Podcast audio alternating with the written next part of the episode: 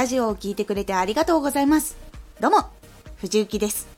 毎日16時と19時に声優だった経験を活かして、初心者でも発信上級者になれる情報を発信しています。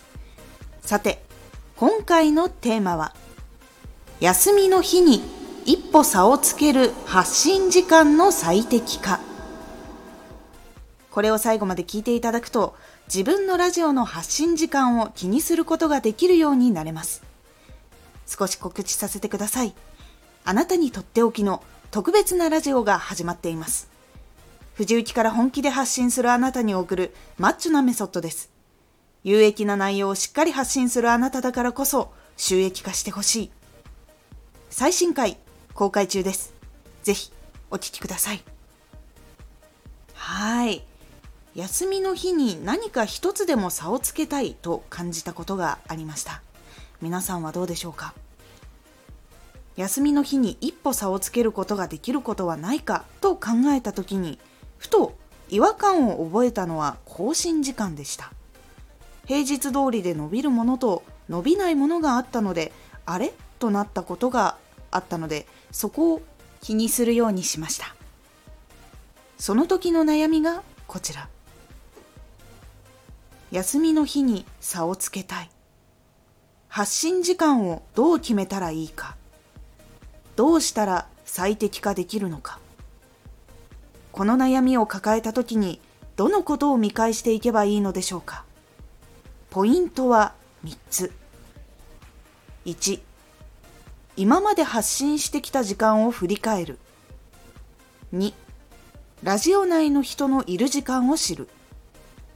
3自分に合った時間を実験する。1今まで発信してきた時間を振り返る。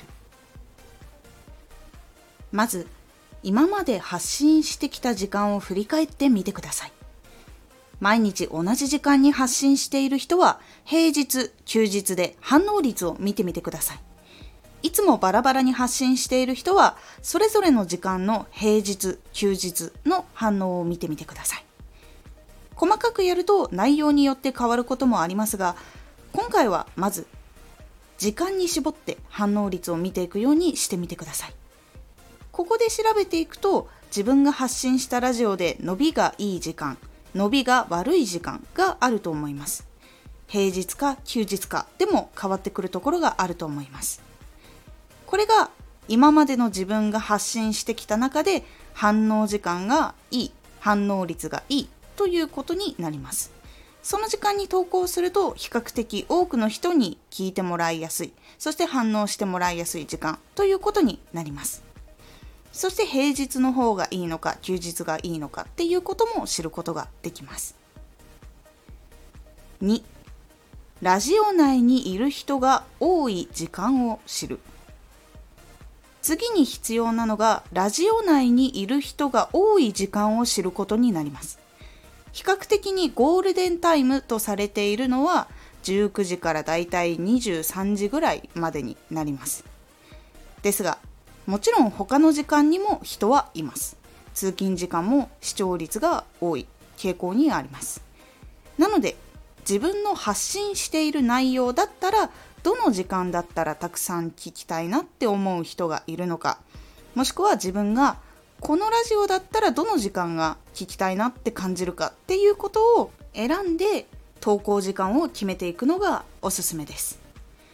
どの時間でも聞いてもらえるっていうラジオもあるとは思うんですがまずはちょっと絞ってみることが大事になるのでちょっとそこは大事にするようにしてみてください。しかしライバルも多い時間帯にはなってきます。特にゴールデンタイムは。なのでそこの時間をあえて外していくっていうことも大事になってきたりするので自分のラジオは多くの人の中に埋もれにくいのかどうかっていうところも考えつつゴールデンタイムに行くのかちょっとずらすのかっていうことも考えながら発信時間を決めるようにしてみてください。3自分に合った時間を実験する。最後は1で分かった自分が今まで発信してきた時間の中で反応率が良かった時間に投稿してみたり人がたくさんいる時間に投稿してみるチャレンジをしてみたり自分の発信が一番反応率がいいところはどこか複数の時間を把握することで多くの人により聞いてもらえる可能性も成長率も高くなるので早めに実験に入った方がいろんな時間でいろんな人に会えるので知ってもらえる確率も高くなるのでおすすめです。最終的にはその実験の結果で良かったところを残したりもしくは伸ばしていったりっていうことをするのが大事になってきます。いかがだったでしょうか？休みの日に自分の投稿をした時間で反応率がいい時間を知ることができると迷った時はこの時間に投稿しようっていうことができるので結構いいです。今回のおすすめラジオ発信内容は自分の人生が決めてくれた。このラジオでは私が発信しているラジオはどのように決めてきたかそしてどう考えて発信しているのかということをちょっとお話ししている雑談会になっています。このラジオでは毎日16時と19時に声優だった経験を活かして初心者でも発信上級者になれる情報を発信していますのでフォローしてお待ちください。次回のラジオはラジオを成長させた理由を知ることが次の成長につながるです。こちらはラジオを成長させた理由がちゃんと明確じゃないと次につながらない。という感じになっておりますのでお楽しみに。Twitter もやってます。Twitter では活動している中で気がついたことや役に立ったことをお伝えしています。ぜひこちらもチェックしてみてね。